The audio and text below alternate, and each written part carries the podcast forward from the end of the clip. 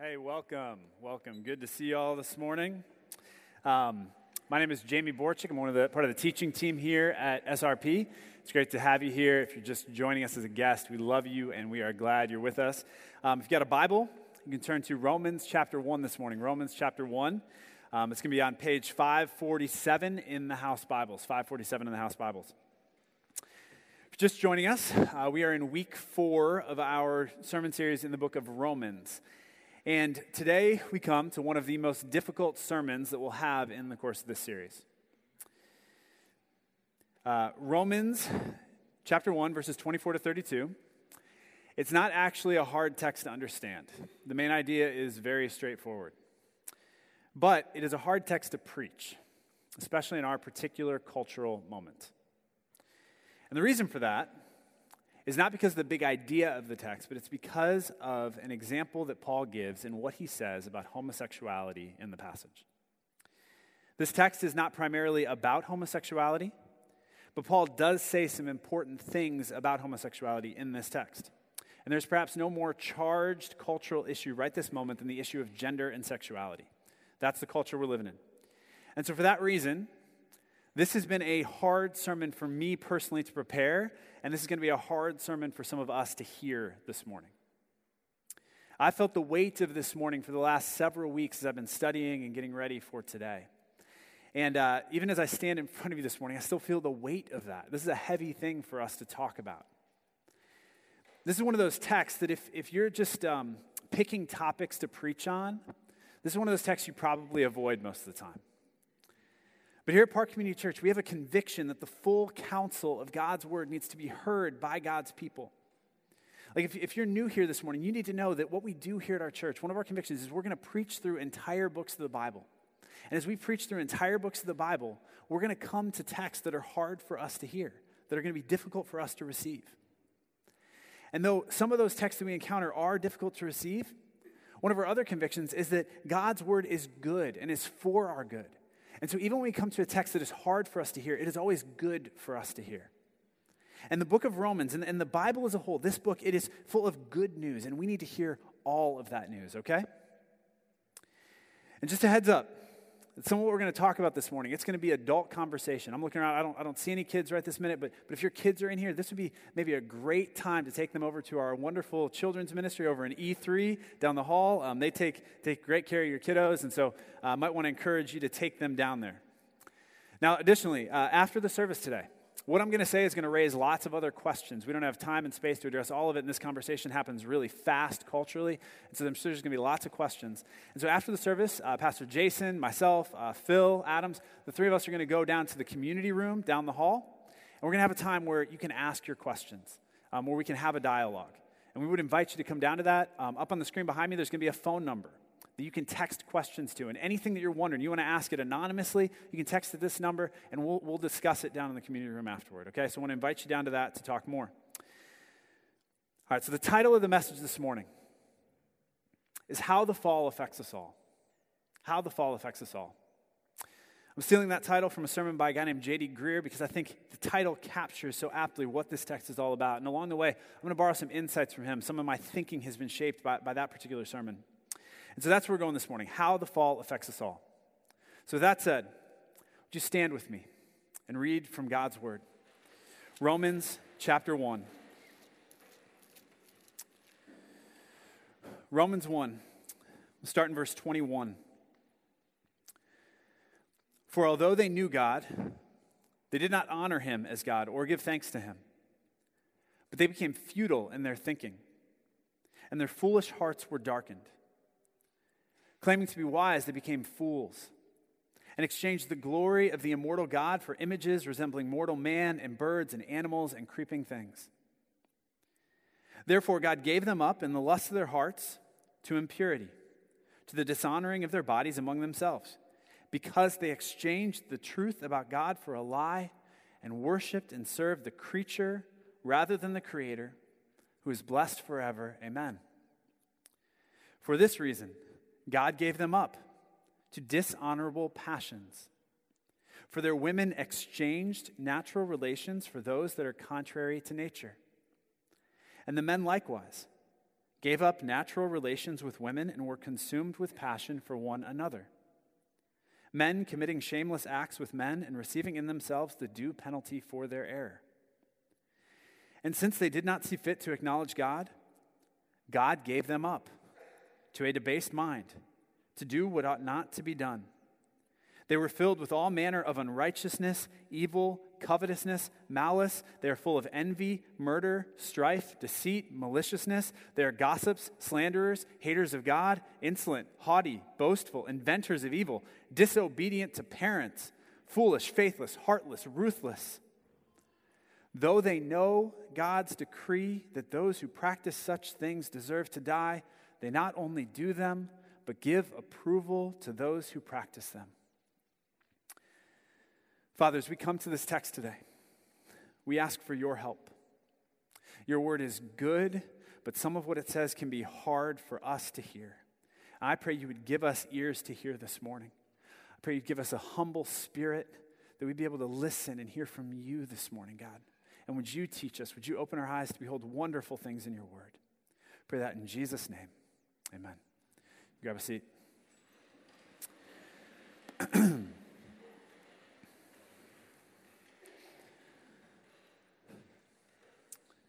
So, the first thing we need to do this morning is we need to understand what exactly God is saying in these verses.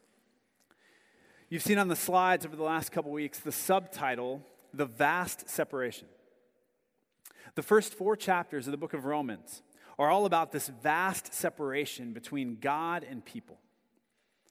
Last week, uh, Jason walked us through verses 18 through 23, where we saw that what people do, what we do, is we suppress the truth about God we know at some deep level, deep down, that God is there, but, but we don't acknowledge Him as God. And extend, instead, we exchange the glory of the Creator for images of created things. So we swap out God and we replace Him with idols. And as a result, we face His just judgment for our rebellion. Now, in the text we just read, what we're seeing is how exactly God's judgment gets revealed in the world. We see the outworking of God's wrath in the world today. And what we see is actually this three step cycle that repeats three times in these verses. So walk through this text with me. Step one. Step one is what we'll call a tragic exchange. A tragic exchange. In verses 21 through 23, we see the first step for the first time.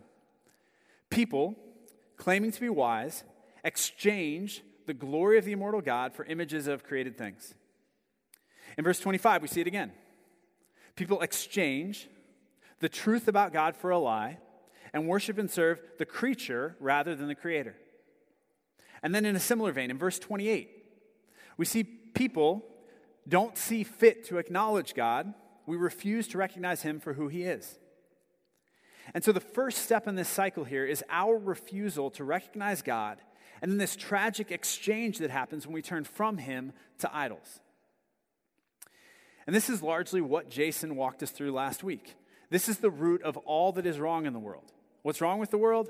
This. God made us to have Him at the center of our lives and our world, but we've rejected Him and we've replaced Him with other stuff. And the truth is that all of us have done this. Whether you are religious or not, you've got something in your life that you are worshiping.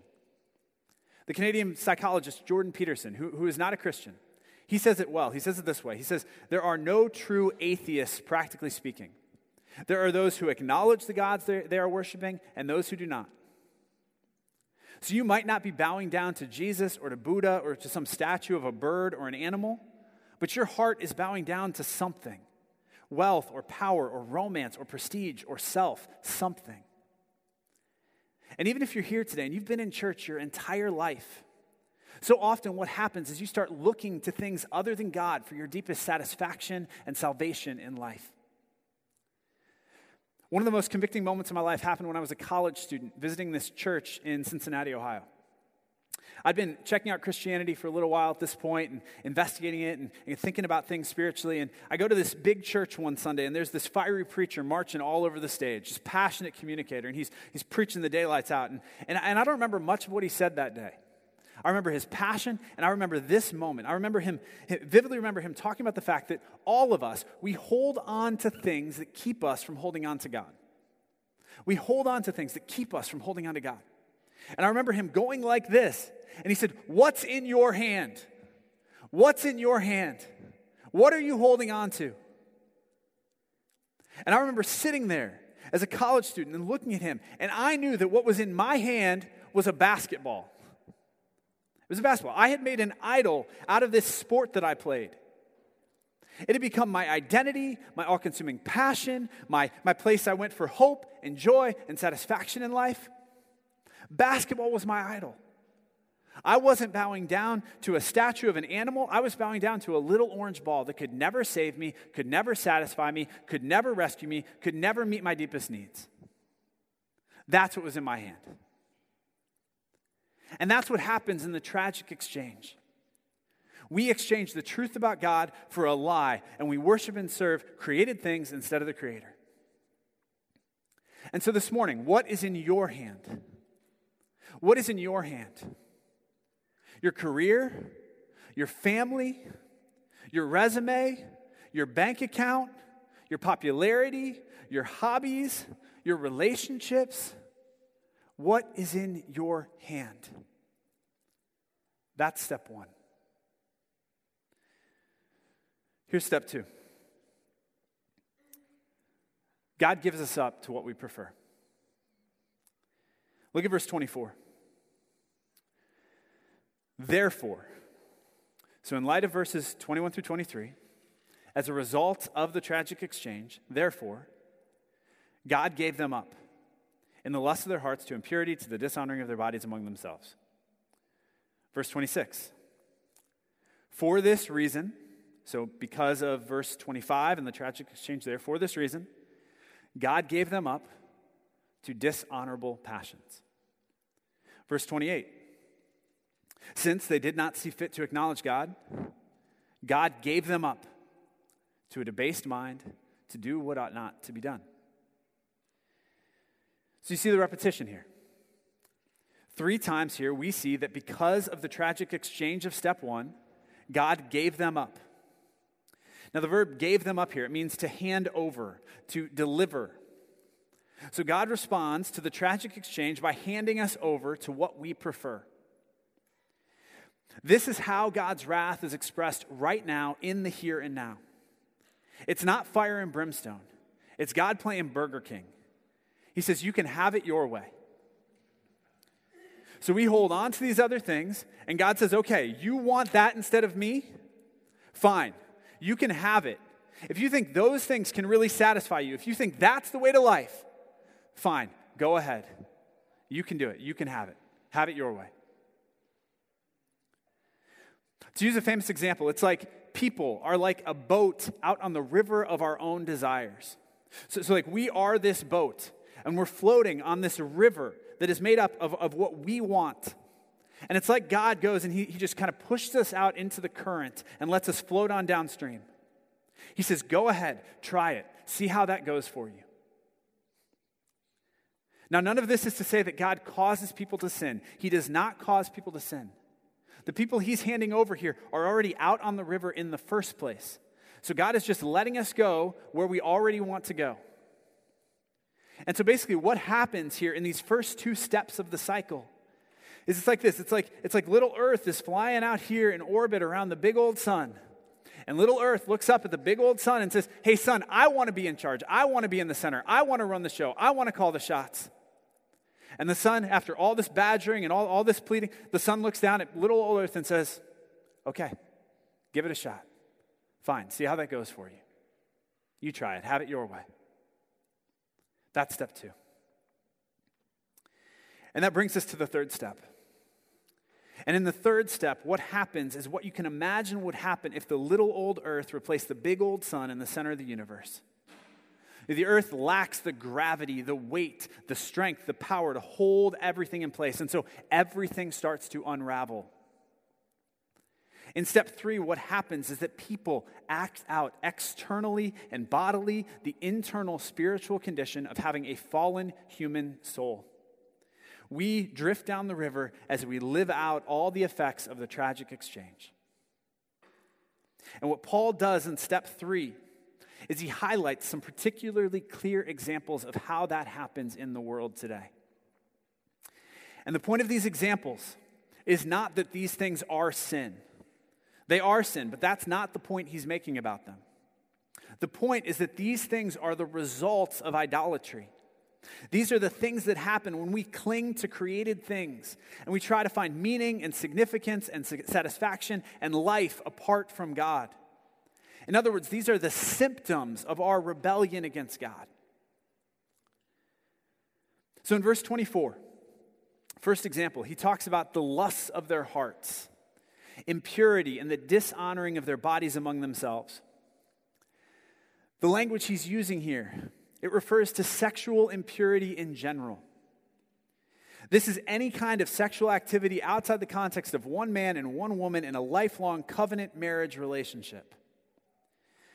This kind of sexual impurity was rampant in Rome, where Paul's writing to, and it's rampant in our world today. So, this would include a boyfriend and a girlfriend sleeping together before they're married. This would include hookups. It would include looking at pornography. It would include fooling around with somebody. It would include uh, entertaining lustful thoughts. This is any kind of sexual activity outside the context of marriage. Now, to be clear, this is not an indictment on sex. Y'all, sex is a good thing. God created sex, and He gave it to, to people as a gift to enjoy. Like He's the one who put all those tingly nerve endings in those really sensitive parts of your body. That was God's idea. He designed that stuff. In fact, do you know what the very first command God gives to people in the entire Bible is? It's Genesis 1:28, where God says to the first man and woman, He says, Be fruitful and multiply. You know how you do that? Go have sex. The first command in the whole Bible is go have sex. So, y'all, God is not anti sex. The Bible is not anti sex. Sex is not the problem here. But what we have done is we have taken this good gift from God and we've turned it into something that we worship instead of God. We've made sex into an idol that we must have at any cost. And our idolatry, what it does is it leads us to impurity. And so we end up, we settle for a few moments of ecstasy instead of a lifetime, an eternity of intimacy with our Creator. So the first example that Paul gives of how, this is the first example of, of uh, that Paul gives of how we live out this tragic exchange. It's our sexual impurity in general. You see the second example in verses 26 and 27. Now, these two verses, they make up the longest and clearest passage in the Bible on homosexuality. There are a total of six texts in the Bible that explicitly talk about homosexuality, and this is the longest and the clearest of them all. And historically, the church has not done a great job talking about this. And we have done an even worse job of caring for people in the LGBTQ community. And we'll talk more about that in a minute. But the first thing we need to do right now is we need to try to humbly and faithfully understand what exactly the Bible is saying on this point. So in verse 26, Paul says, God gave them up to dishonorable passions. You'll notice the recurrence of the word dishonor from verse 24 above. The dishonorable passions that Paul is describing here, they're a subset of the general impurity that he already just talked about. So, just like sexual impurity in general, what we see in these verses is likewise dishonorable. This is not something that God approves of or condones or affirms. And what is being described here in verses 26 and 27 is same sex sexual relationships. In verse 26, their women exchanged natural relations for those that are contrary to nature. This is referring to lesbian sexual relations. In verse 27, the men likewise gave up natural relations with women and were consumed with passion for one another. This is referring to gay male sexual relations. So Paul says here that one of the results of displacing God in the center of our hearts and our lives is that we develop unnatural sexual patterns. So, Paul describes same sex sexual relationships here. He uses the language of, of them being contrary to nature. And when he's saying that, when he's using the word nature, he does not mean what comes naturally to any particular person. He's not talking about your going against your personal nature.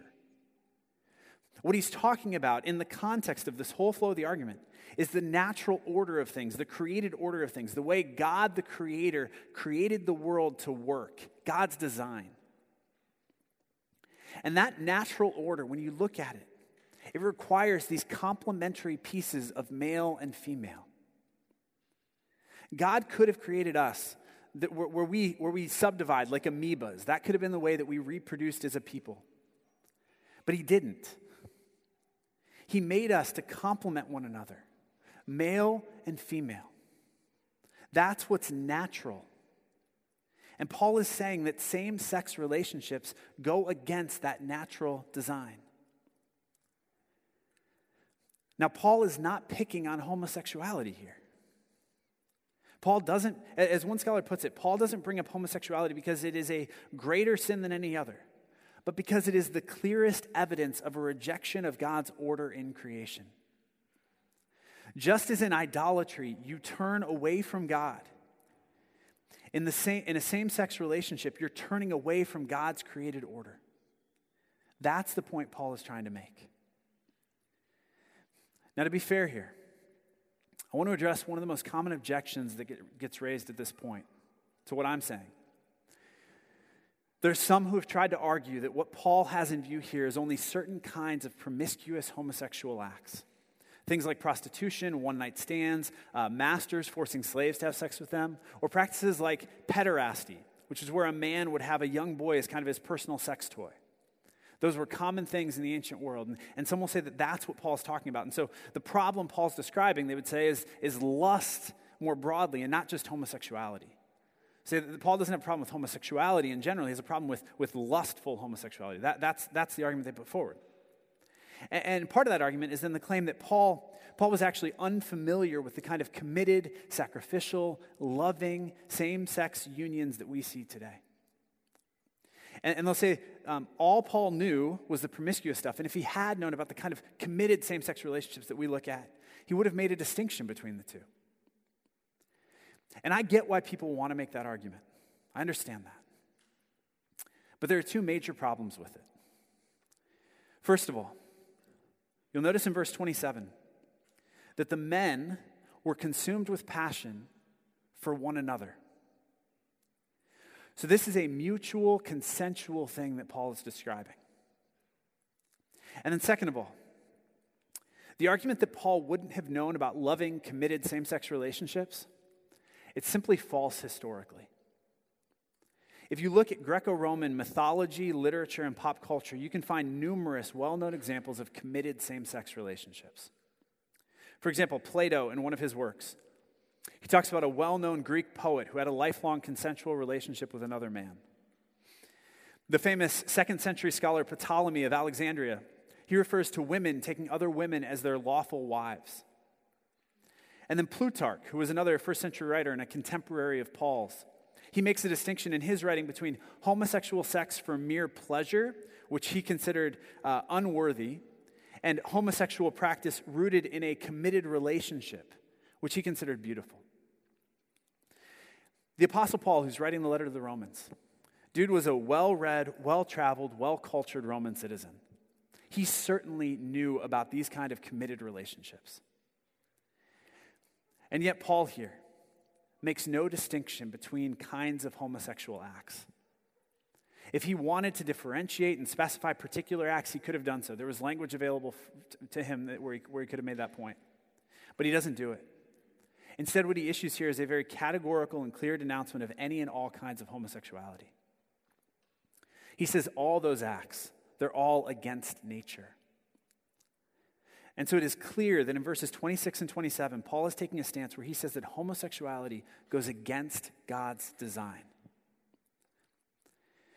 Now, it is important to remember again here that Paul is not picking on homosexuality. What he is doing is he's using it as one of the clearest examples of how we elevate our desires over the Creator's design.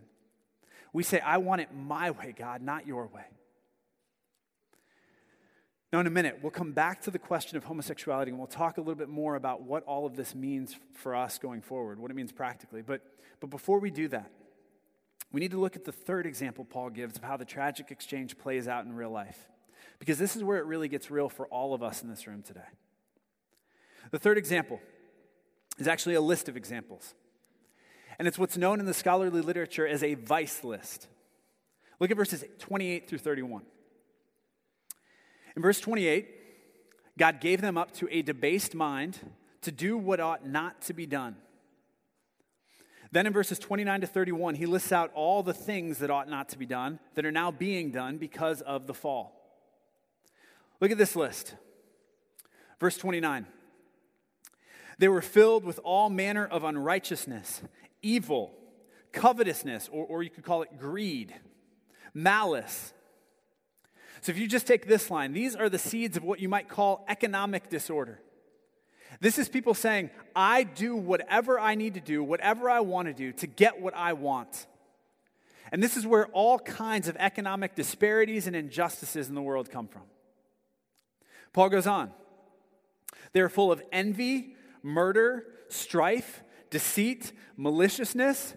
They are gossips, slanderers. This is what you could call social disorder. Paul is describing your Facebook feed. He continues haters of God, insolent, haughty, boastful, inventors of evil. This is spiritual disorder. This is people who, in their own pride, hate God and boast in themselves and their own powers and come up with all kinds of new creative ways to sin. And then at the end of verse 30, just in case you left everything out, disobedient to parents. Parents, can I get an amen? Here we've got family disorder. The fundamental human relationship of the family starts to break down. And it all climaxes in verse 31 with this rhetorical flourish where Paul sums up the human condition foolish, faithless, heartless, ruthless. Uh. Now, this list in verses 29 to 31, it is not an exhaustive survey of all possible sins. What it is, is a sample of the many different ways in which our rebellion against God plays out in real life. But just in this small sample, you have what amounts to economic, social, spiritual, family disorder, on top of the sexual disorder we already talked about. This is why theologians talk about the idea of total depravity.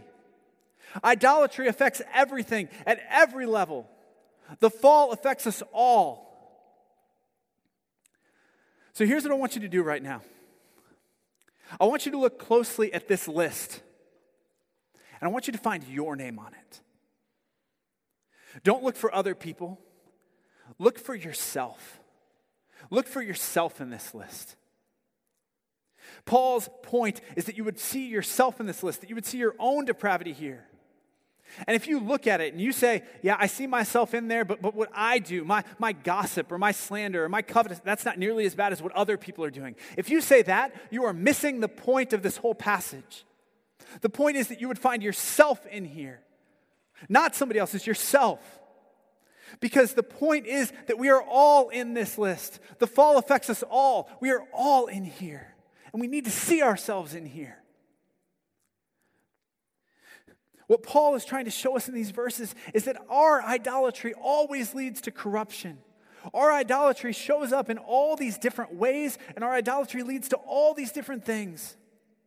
That's how the fall affects us all. We have all rejected God, and now we live in a Romans 1 world. All of us, no exceptions, every single person in this room, all of us. That is Paul's argument in this section of the letter. The fall affects us all. That's his point.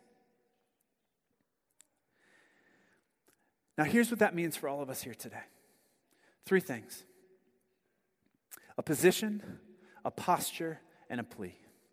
A position, a posture, and a plea. First, a position. Basically, what we've just covered in these, in, in these verses is the biblical position on everything Paul says here. What we just walked through makes it abundantly clear that everything Paul lists in these verses is sinful and dishonoring to God. the broad sexual impurity of verse 24, the specific sexual impurity of verse 26 and 27, and then the vice list of verses 29 to 31. All of it reveals our idolatry and violates God's original design for how life works best. But here's the thing. In verse 32, Paul says that though we know these things are not right, we not only do them, but we also give approval to those who practice them. Y'all, we live in a day and age where our culture takes a stand that is the polar opposite of Romans 1 on the issue of sexuality broadly and on homosexuality specifically. Our culture celebrates what God condemns. But God in His Word is crystal clear that sexual impurity in any form, gay or straight, is not what He desires for His people. God, as the author and creator of sex, He knows how it works best. And he tells us that sex was made for a man and a woman in a covenant relationship of marriage where they are committing their whole selves to each other for the whole of life. And they're embodying that with their bodies as they give themselves to one another. That is God's clear position. And it ought to be ours as well. We as a church, we do hold and we must hold to a biblical sexual ethic that says that sex is a good gift from God to be enjoyed exclusively in the context of one man and one woman in a lifelong committed relationship. That is the biblical position, and that is our position. Now, as I say that, let me again remind us that the central issue here is not our sexual impurity. The central issue is our idolatry. But sexual impurity is a sinful manifestation of that idolatry, and we need to recognize that. That's the position. But that position leads us to a second thing, which is a posture. A posture. We have a tendency to look at these examples that Paul gives here and to single out certain ones that we think are worse than others. But the truth is that all of us are guilty of the same fundamental crime. We stand before the one true God guilty of cosmic rebellion. We have traded the glory of the immortal God for images of created things. And what that means then is that the greatest evil in the world is not homosexuality. The greatest evil in the world is not adultery. The greatest evil in the world is not murder. The greatest evil in the world is rejecting the one true God and substituting him with whatever is in your hand. And all of us have done that. All of us. And that fact ought to produce in every single one of us a tremendous degree of humility before both God and other people. Jesus famously said to worry about the log in your own eye before you try to deal with the speck in someone else's eye. Y'all, we've all got two by fours in our skulls. So we ought to be very gentle and careful when we point out anything we see in anyone else. And so, practically, one of the things this means is that we never, please never, please never treat homosexuality as a special category of sinfulness. While the Bible is clear that homosexuality is sinful, the Bible honestly does not give that much attention to it.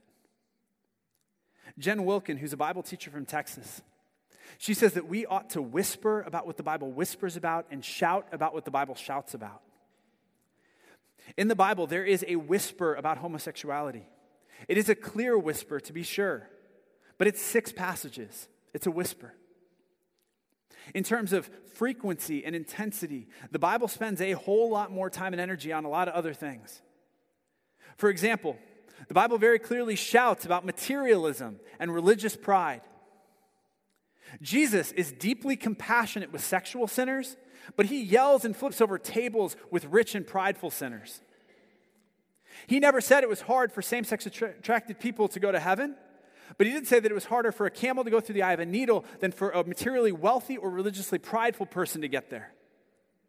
And so, before we deal with the speck in someone else's eye, we ought to be very careful to pull the two by four of pride and materialism out of our own eyes. You feel me? Now, for a long time, Christians have gotten it wrong on this front. And I think that much of the current animosity toward Christians who hold a biblical position on sexuality is less a response to the position itself and more a response to the often prideful posture of the people who hold it. Look, if a sinner comes to God's word and reads this book and sees a text like the one we're looking at today and feels conviction and walks away feeling angry with God about their lifestyle, if they have a problem with God over it, okay, I get that. And that's honestly a good thing. This thing's gonna call us out on some stuff, and it should hurt. But far too often, people can't even hear what the text says because they're so put off by prideful Christians who act morally superior to them. This book is not a butcher's knife to use to carve up LGBTQ people. Don't use it that way. This book is not a butcher's knife, it's like a surgeon's scalpel. And the truth is, we all need surgery. We all share the same fundamental terminal illness called idolatry. And if we're all in that same predicament, then we ought to be able to sympathize and empathize with others who share our plight. These examples that Paul gives, they are the symptoms of our idolatry. And here's the deal with symptoms. And, and this is, you could misunderstand what I'm going to say, so, so I want to be careful in saying this, but, but I think it's important, so I got to say it. Here's the deal with symptoms. In real life, you don't get to choose how the sickness shows up in your life. The fall affects us all, but it affects us all in different ways. And the reality is that for lots of LGBTQ people, they experience their gender and sexuality not so much as a sinful choice, but as an affliction. It's something that they wish they could get rid of and that they've prayed to God to take away but yet it remains as a symptom of living in a sin sick world. Now, I know that can be misunderstood, and I am not condoning homosexuality here. We've talked about the position. But it's important to recognize that all of us share in the reality of living in a Romans 1 world. All of us. We all have different symptoms of the same fundamental sickness. And when we pridefully forget that fact and we make being gay the chief of all sins, we do a whole lot of damage to precious people made in the image of our Creator. Because we know that we are all guilty of the same fundamental sin of idolatry, Christians, out of all people, ought to be the most humble and sympathetic and compassionate toward those in the LGBTQ community.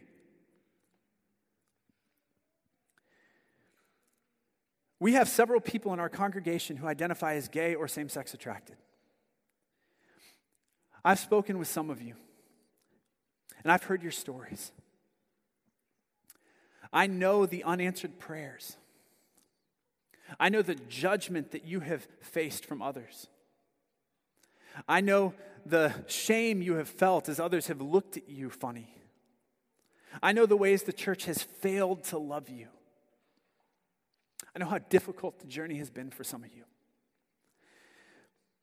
And I just want to say that today, if you're here and that's you, whether people in our congregation know you and know your story or whether we don't, I just want you to know today that God loves you just as much as He loves me or anyone else sitting in this room today. He loves you and He wants to be at the center of your life. And I want you to know, too, that we as His people, even though we've done a terrible job of showing it sometimes, I want you to know that we love you too. We love you and we are glad you're here.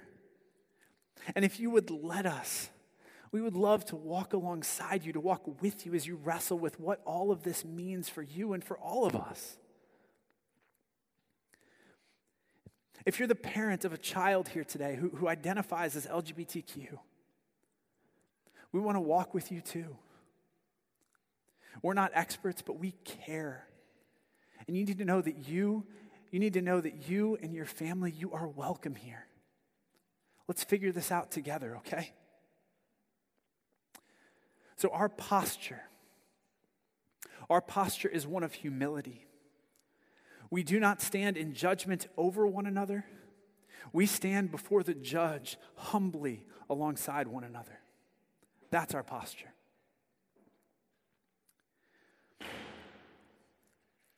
And that leads me to the final point, which is a plea.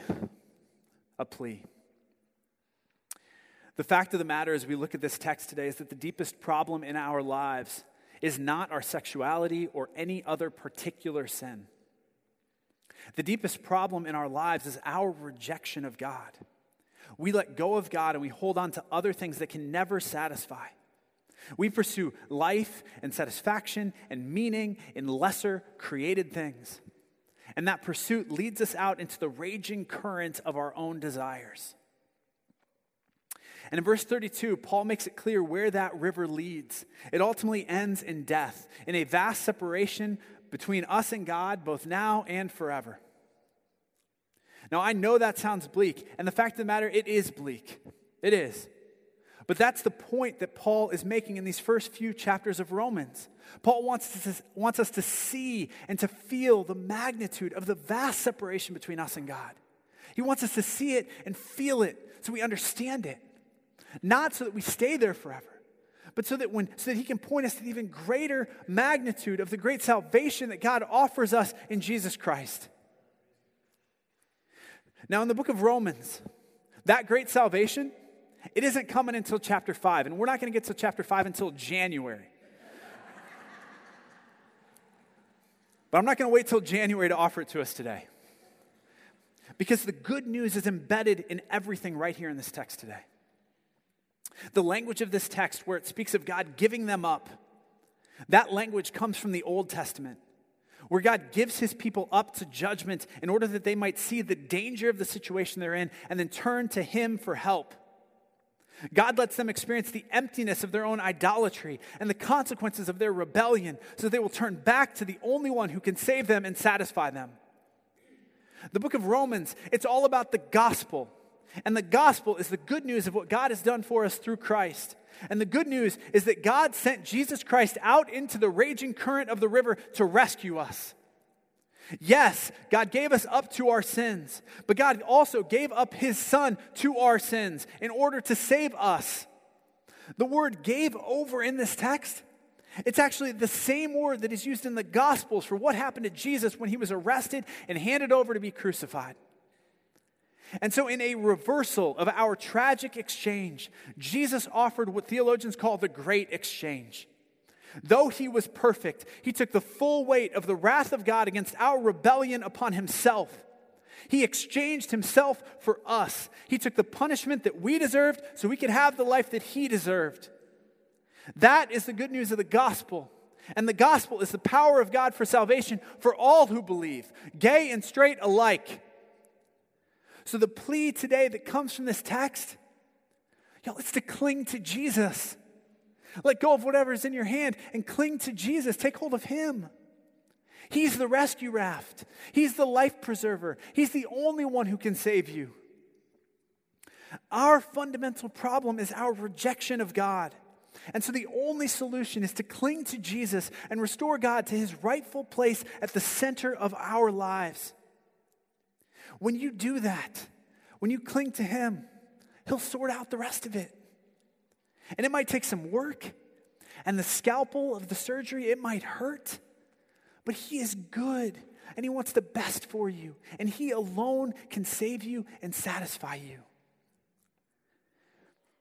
So at the end of the day, there is only one kind of sinner, and there is only one kind of Savior. And trusting that Savior looks the same for all of us, gay and straight alike. It means saying, God, I am sorry for elevating my desires over your will. I am sorry for attempting to define my identity apart from your design for me. I am sorry for taking on myself the authority to call the shots in my life. I'm sorry for seeking satisfaction in self fulfillment rather than in getting, giving glory to you. I recognize that Jesus is Lord and I turn over control of my life to Him. Salvation looks the same for all of us. And so today, whether you are gay or straight, male or female, old or young, single or married, rich or poor, black or white, whoever you are and whatever you've done, the plea to you from this text is to cling to Jesus. He alone can save, He alone can satisfy. Cling to Him. Just close your eyes and bow your heads.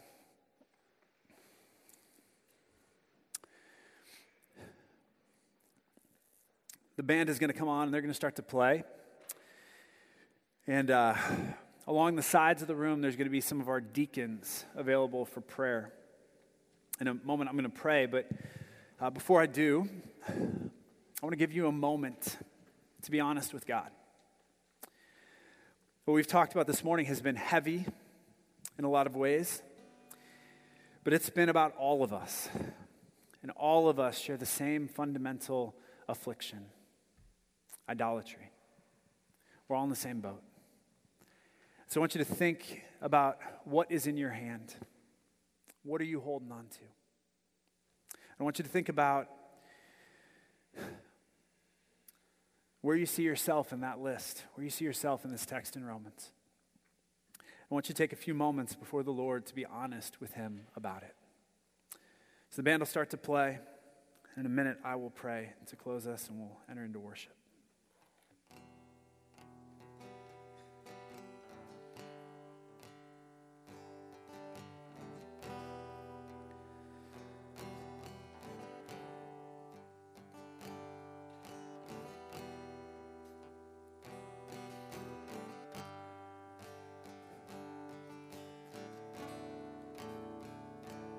Father, your word is good even when it hurts.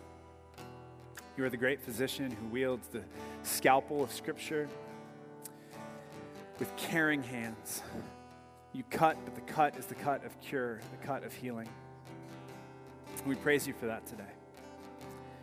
We stand before you and we confess together the idolatry in our hearts, the ways we worship created things instead of our great God and Creator. We acknowledge that before you today, God, in all the many ways that it shows up in our lives. We confess our collective idolatry to you. And I pray for us today, God, that wherever we at, whatever, wherever we're at, whatever our um, sin of choice might be, I pray that we would return Jesus to the center of our lives, that we would cling to him, to our great God and Savior. I pray for those in our congregation today, especially who are dealing with sexual sin, general sexual impurity, or um, those who are, are same sex attracted or in same sex relationships. God, I pray for our people. God, would you minister to them? Would you work, give them hope, give them joy, help them to cling to Christ who is greater than any other treasure we could ever find. Help them to find life in you. I pray that our church would be a place where sinners of all kinds can find hope in the gospel of Jesus Christ. Would we hold to a biblical position, but would we do it in a posture of tremendous humility? And would we, as your people, cling to Jesus always and share him with the world in need? So we give you thanks and praise today in Jesus' name.